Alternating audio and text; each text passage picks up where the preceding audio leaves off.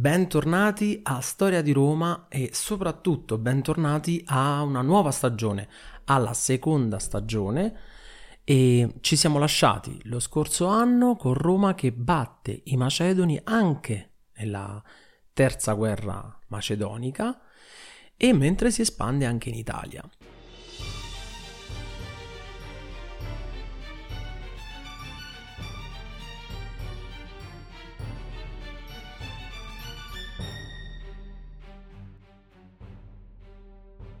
Questa dunque fu la definitiva fine della Macedonia ellenistica e della dinastia degli Antigonidi, cioè discendente dal generale Alessandro Magno. I romani dunque abbandonano la linea di politica filo orientale un po' diciamo più morbida, attuata dagli Scipioni e ne adotta una molto più energica e più dura nei confronti dei popoli assoggettati che finora avevano, abbiamo visto, creato sempre dei problemi a Roma.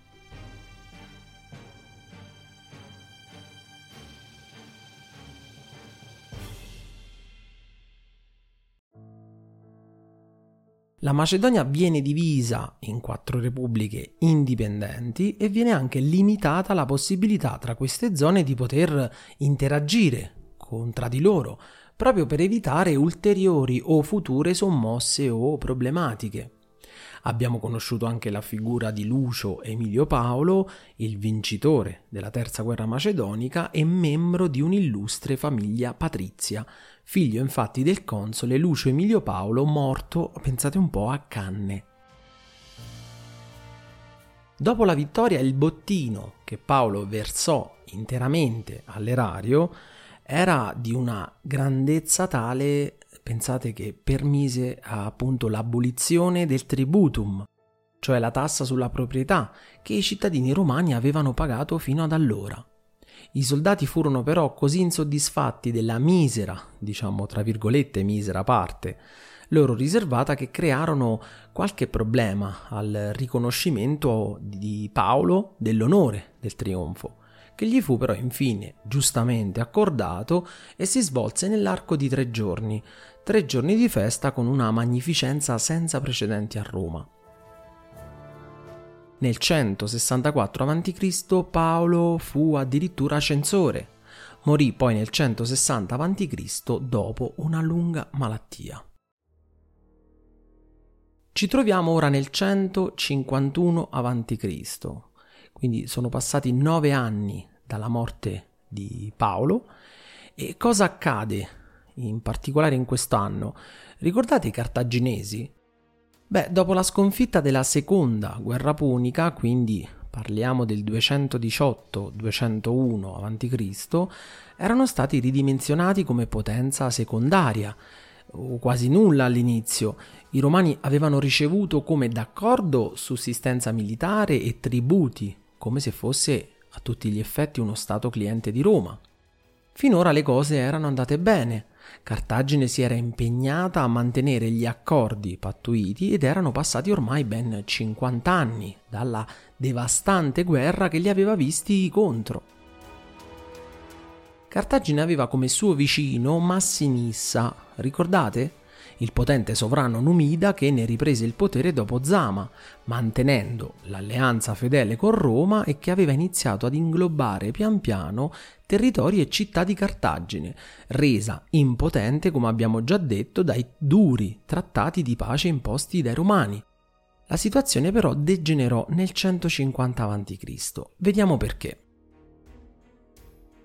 Nei 59 anni di pace tra Roma e Cartagine quest'ultima aveva ripreso fiato. Non aveva più le sue province ricche come prima, non aveva più la Spagna, non aveva più la Corsica, la Sardegna, però aveva mantenuto una ricchezza fatta soprattutto come sempre dal commercio, dato dal commercio e del suo entroterra quindi un territorio che pian piano si era ripreso e che faceva gola soprattutto al suo vicino, appunto il re dei Numidi. Massinissa approfittò degli accordi di pace del 201 fra Roma e Cartagine che vietavano alla città persino la difesa senza il consenso dell'urbe. per sottrarre appunto con la violenza alcuni suoi territori di confine. Così occupò inizialmente la ricchissima Emporia nella Sirtis Minor. Cartagine inizialmente protestò con Roma e vedremo che lo farà più volte, ma il Senato inviò dapprima una delegazione comprendente Publio Cornelio Scipione, tra l'altro amico di Massinissa, che non decise nulla contro il Numida, il suo alleato. Intanto a Cartagine la fazione favorevole a Roma e a Massinissa perse il potere e 40 membri furono esiliati e si rifugiarono in Numidia, pressando il re a inviare a Cartagine i suoi figli per chiedere il rientro degli esuli. Cartagine rifiutò e Massinissa occupò così la città di Oroscopa, Esasperata Cartagine, rompendo i patti, allestì un esercito di 50.000 uomini e cercò di riconquistare appunto Oroscopa, ma perse la battaglia. C'è da dire anche che nel frattempo Cartagine iniziò la costruzione di un porto, un porto proprio sulla città. Eh, pensate che poteva avere al massimo 10 navi da guerra, ma questo porto, secondo le fonti, avrebbe potuto eh, averne al suo interno circa 250-200 navi, quindi un porto dalle dimensioni enormi. E Roma ne chiese conto di questo a Cartagine, che però disse che la costruzione del porto non stava avvenendo, ma che era solo un ampliamento di una zona portuale. Insomma, diciamo che nascondeva l'impegno preso di costruire un porto tale per cui ridesse quello splendore, quella forza a Cartagine. Quindi in tutto ciò è vero che Cartagine cercava di riacquistare il potere per tornare alla grande potenza che un tempo eh, di un tempo andato.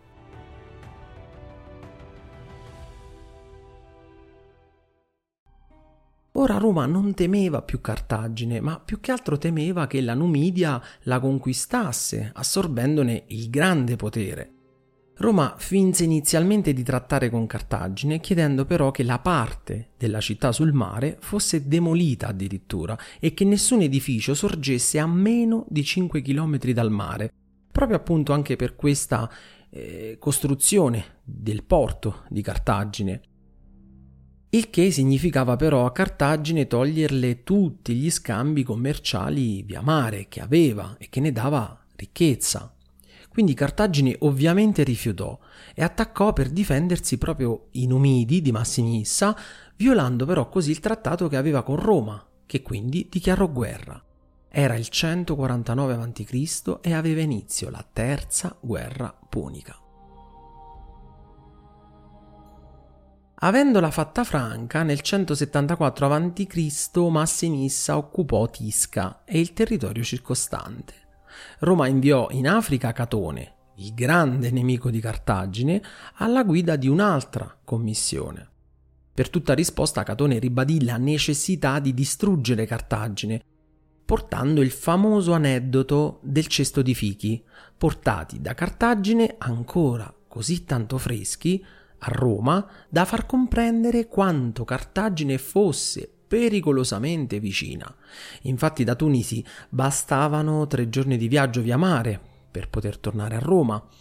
Che cosa intendeva dire Catone? Sostanzialmente era come dire possiamo avere una forza così vicina a noi, a soli tre giorni di viaggio da casa nostra?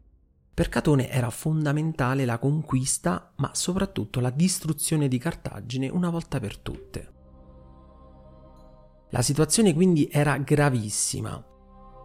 I cartaginesi tentano di inviare degli ambasciatori a Roma spiegando che il loro intervento militare era stato necessario per arginare i soldati di Massinissa e che non vi era stato semplicemente tempo per avvisare i romani ma le loro spiegazioni non convinsero minimamente il Senato romano, che non ricevette nemmeno i diplomatici.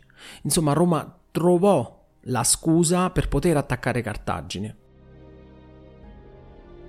Inoltre per i romani si presentò una ghiotta occasione di attaccare Cartagine. Questo perché la città nordafricana di Utica, che era sempre stata alleata dei cartaginesi, decise di passare nettamente a favore di Roma, questo perché intravedeva evidentemente il tragico destino che si profilava per Cartagine. I romani quindi avrebbero avuto dalla loro parte un'ottima base per un attacco diretto alla città.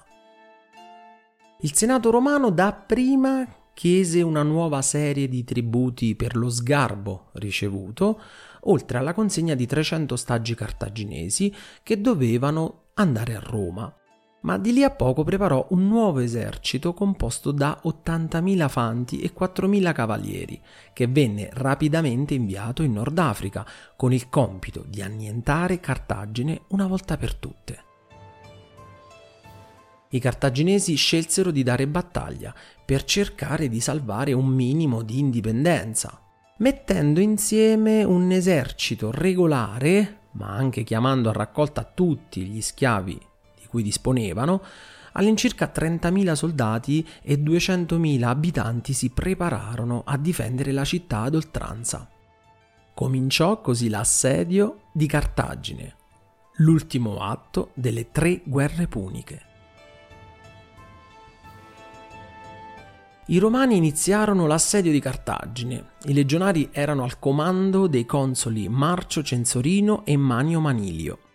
I due generali romani si trovarono però di fronte a una sfida importante, quasi impossibile, in quanto Cartagine era ben rifornita di uomini, di acqua e cibo, aveva circa 34 km di mura difensive molto organizzate in una tripla linea e una grande serie di palizzate e fossati che complicavano un eventuale attacco via terra. Inoltre Cartagine aveva a disposizione il porto più potente del Mediterraneo e, data la sua grandezza, nonostante la flotta romana attivò immediatamente un blocco navale, era sempre possibile far arrivare dei nuovi rifornimenti. I cartaginesi, oltre a resistere, compivano poi delle regolari sortite, come succedeva sempre negli assedi, sortite con cui attaccavano i romani, nel corso di parecchi mesi i cartaginesi decimarono i legionari, incendiarono la flotta romana, distrussero gran parte delle macchine d'assedio in legno, insomma una situazione molto difficile per Roma. Nel frattempo, emissari di Cartagine cercarono degli alleati attraverso le campagne.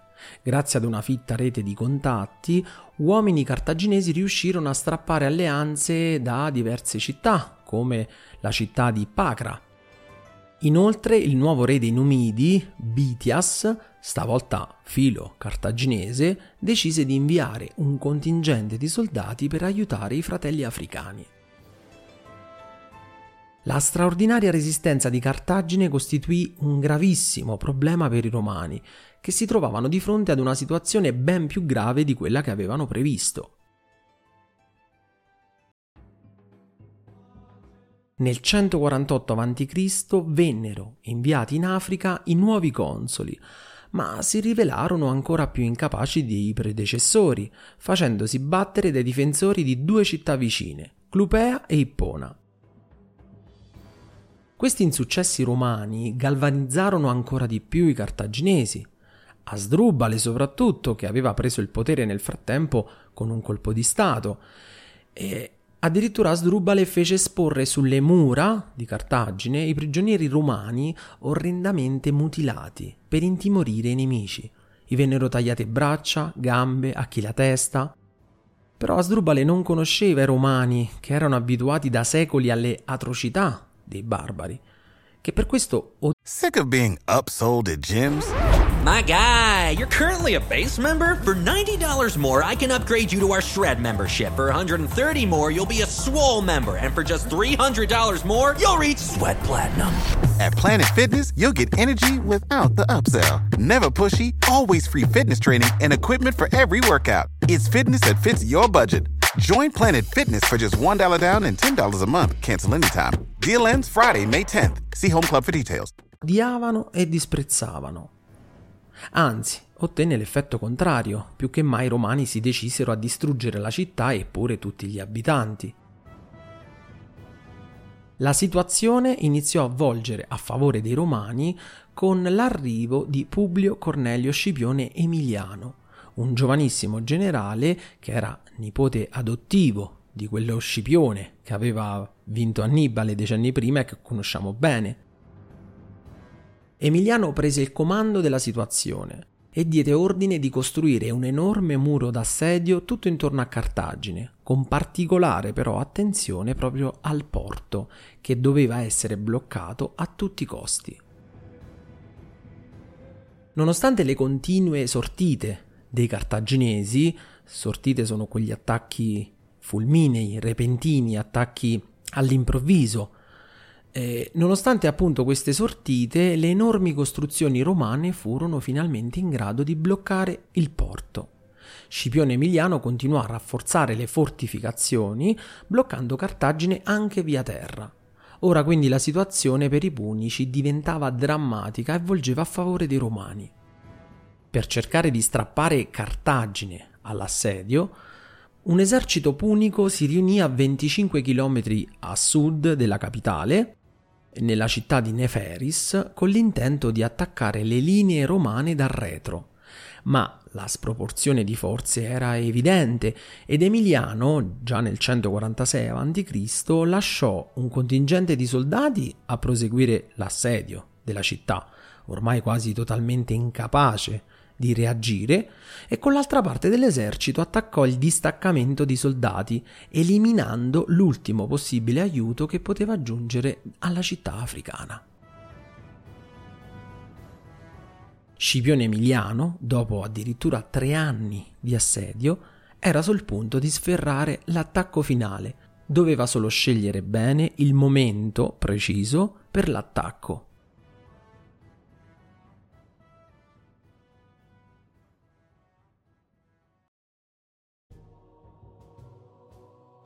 L'agonia della città durò tutto l'inverno. Dopo tre anni, pensate, senza viveri, con pestilenze, vi furono casi addirittura di cannibalismo e di morte per gli stenti. Scipione conosceva benissimo le condizioni degli assediati e non forzò l'attacco perché era conscio che la città avrebbe capitolato da un momento all'altro. Nel 146 a.C. infine dà l'ordine di salire sulle mura. Lelio e le sue truppe scelte conquistano il porto militare e il foro. I sopravvissuti si battono per le strade della città, di casa in casa, e pensate che durò circa 15 giorni. Gli ultimi soldati, assieme a un migliaio di disertori romani, si rinchiusero nel tempio di Esmun, sull'Acropoli, resistendo per altri otto giorni. Il tempio poi verrà dato alle fiamme dagli stessi cartaginesi che avevano capito che non c'era più niente da fare. Per risparmiare le sue truppe, Scipione emanò un bando che prometteva salva la vita a chi si arrendeva e a chi usciva disarmato dalla città. Uscirono in 50.000 uomini, fra cui Asdrubale stesso. La moglie di Asdrubale, fra sanguinose ingiurie e maledizioni al marito, gridò una preghiera a Scipione di punire il codardo indegno di Cartagine. Poi salì al tempio incendiato, sgozzò i figli e si lanciò fra le fiamme. Dopo aver recuperato alcune opere d'arte che i cartaginesi avevano preso in Sicilia, fra cui il toro di Agrigento e la Diana di Segesta, Scipione abbandonò la città al saccheggio dei suoi soldati. Lo storico greco Polibio narra che Scipione pianse addirittura vedendo quella rovina. Tutto quello splendore che era Cartagine era solo un ricordo. Venne infatti totalmente incendiata e distrutta.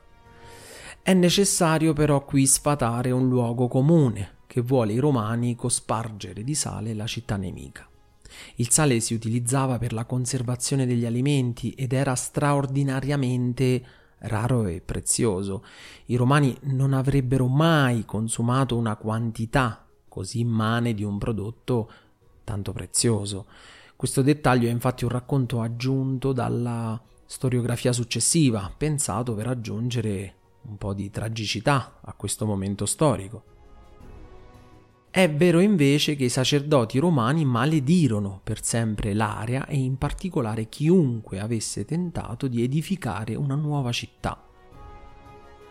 Il Nord Africa quindi divenne definitivamente una provincia romana e il territorio venne riorganizzato. Il nuovo re di Mauretania si era immediatamente arreso ai romani e città importanti come Utica, che avevano dimostrato fedeltà a Roma, eh, costituirono, dietro esenzioni fiscali, degli avamposti militari molto preziosi per Roma, questo per il controllo romano proprio su questo territorio. Cartagine era rimasta disabitata e rimarrà disabitata per decenni, tutta la popolazione fu fatta schiava, eh, fatta schiava e venduta all'interno della Repubblica Romana come schiavi, quindi sprofondò in una depressione economica permanente ma Cartagine conoscerà proprio con i romani una rinascita. Perché? Perché Giulio Cesare, successivamente, resosi conto dell'importanza comunque strategica di questa antichissima città, la rifondò con il consenso del Senato e dei sacerdoti e la sua opera poi vedremo che fu proseguita da Augusto, che diede un nuovo impulso a quello che era un importante comunque centro economico. Abbiamo quindi parlato della terza e ultima guerra punica che durò tre anni, dal 149 al 146 a.C. Ma in questi tre anni, ahimè, a Roma non mancarono altri eventi scomodi. Sì, perché proprio nel 149, quindi proprio allo scoppio della terza guerra punica, ancora in Macedonia un usurpatore di nome Andrisco sconfigge le milizie repubblicane, scatenando la quarta ed ultima guerra macedonica.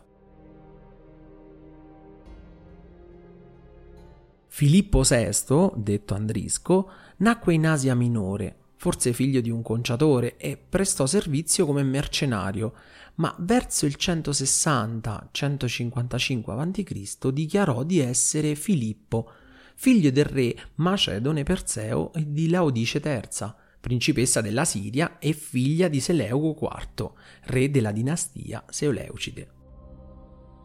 Il vero Filippo era morto a 18 anni in Italia, portato dai romani secondo l'usanza di educare i principi di famiglia reale alla civiltà romana e farne alleati, ma pure per evitare rivendicazioni dinastiche. Il primo tentativo di rivolta di Andrisco fallì in quanto poco conosciuto tra la popolazione macedone. Allora nel 150 andò in Siria a cercare appoggi e venne ricevuto alla corte del sovrano Seleucide Demetrio, presentandosi come nipote in quanto figlio di suo cognato Perseo e di sua sorella Laodice III. Il re capì di trovarsi di fronte a un impostore, Così lo fece arrestare e lo consegnò ai romani. Ora non si sa bene se i romani lo rilasciassero, giudicandolo un pazzo innocuo, come riportano alcune fonti, o se, secondo altre fonti, riuscì a fuggire dalla sua prigione, ipotesi più attendibile, sia perché i romani poco si fidavano dei barbari, sia perché Andrisco doveva pur essere un avventuriero intelligente e capace per essere riuscito a convincere un popolo intero che non lo conosceva minimamente. Nel 149 a.C. Andrisco dunque fuggì a Mileto e da lì si diresse in Tracia, dove si diede con successo al brigantaggio nella zona di confine tra Macedonia e Tessaglia. Qui, grazie alla sua fortissima personalità, riuscì a convincere due principi traci, Tere e Barsada, e pure il popolo macedone, di essere il vero figlio di Perseo ed essendosi arricchito col brigantaggio poté assoldare i loro militari traci per invadere la Macedonia stessa. Essendo anche un buon oratore personalità carismatica seppe infiammare i suoi uomini, presentandosi come liberatore dall'oppressione romana, un carisma che venne poi accolto da tutte le popolazioni balcaniche che erano indipendentiste per tradizione. Vedevano i romani come comunque una, una, una presenza che toglieva loro della libertà. Il Senato romano, come sua abitudine, cercò di risolvere la situazione inviando, secondo alcuni, il legato Publio Cornelio Scipione Nasica Corculo per risolvere questa situazione. Ma la fonte deve essere inesatta perché Scipione, che non era affatto facile da sconfiggere in quanto un formidabile generale, era stato eletto dal 150 fino alla sua morte nel 141 pontefice massimo il che escludeva la possibilità di allontanarsi da Roma secondo le regole della massima carica pontificia. Sembrava invece che Roma avesse inviato il pretore Publio Juventio per trattare o combattere. Deriso e maltrattato, il pretore attaccò l'esercito di Andrisco, ma morì in combattimento nella sua prima battaglia. Forte della vittoria, Andrisco pretese il diritto al trono e l'ottenne, diventando Filippo VI re di Macedonia. Il nuovo re iniziò una politica riformista a favore del popolo e stipulò un'alleanza strategica addirittura con Cartagine, che nel frattempo stava combattendo in quegli anni là, proprio come vi ho raccontato prima, la terza guerra punica contro Roma. Dopodiché Andrisco, non contento, invase anche la Tessaglia, ricreando un regno di Macedonia piuttosto temibile. Nell'anno successivo, però, il 148, Andrisco aveva già perso una parte dei favori del popolo a causa delle sue estorsioni e crudeltà e Roma inviò in Macedonia un grosso esercito comandato da Quinto Cecilio Metello, che lo sconfisse nella battaglia di Pidna, o meglio nella seconda battaglia di Pidna. Decise quindi di ritirarsi in Tracia, in uno dei domini dei suoi principi traci alleati, per riorganizzare le sue forze. Andrisco, per quanto buon generale che era, non poteva competere però né con i generali romani come Cecilio Metello, né con i preparatissimi e, potenti legionari romani, né con le armi da guerra romana. Il suo destino era scritto dall'inizio. Ma Metello, non contento, lo inseguì, pur sconfinando in Tracia. Lo batté di nuovo, lo catturò e lo condusse a Roma, dove venne condannato a morte. Metello, come Lucio Emilio Paolo, prima di lui, acquisì il cognomen di Macedonico proprio grazie a questa vittoria che segnò la fine dell'indipendenza della Macedonia, che dal 147 a.C. divenne provincia romana, accorpata all'Illiria e all'Epiro. Io vi ringrazio per l'ascolto, se il podcast vi interessa vi prego di cliccare sul segui che trovate di fianco al nome del podcast. Io vi ringrazio e al prossimo episodio.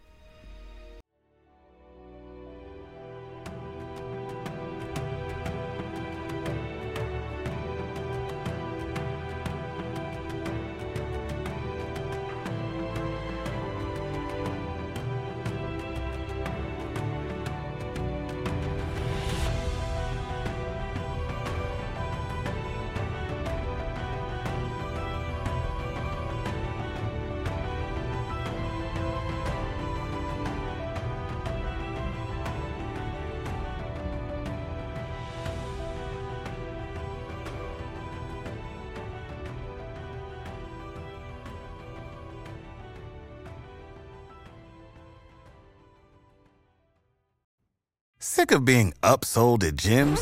My guy, you're currently a base member. For $90 more, I can upgrade you to our Shred membership. For 130 more, you'll be a Swole member. And for just $300 more, you'll reach Sweat Platinum. At Planet Fitness, you'll get energy without the upsell. Never pushy, always free fitness training and equipment for every workout. It's fitness that fits your budget. Join Planet Fitness for just $1 down and $10 a month. Cancel anytime. Deal ends Friday, May 10th. See Home Club for details.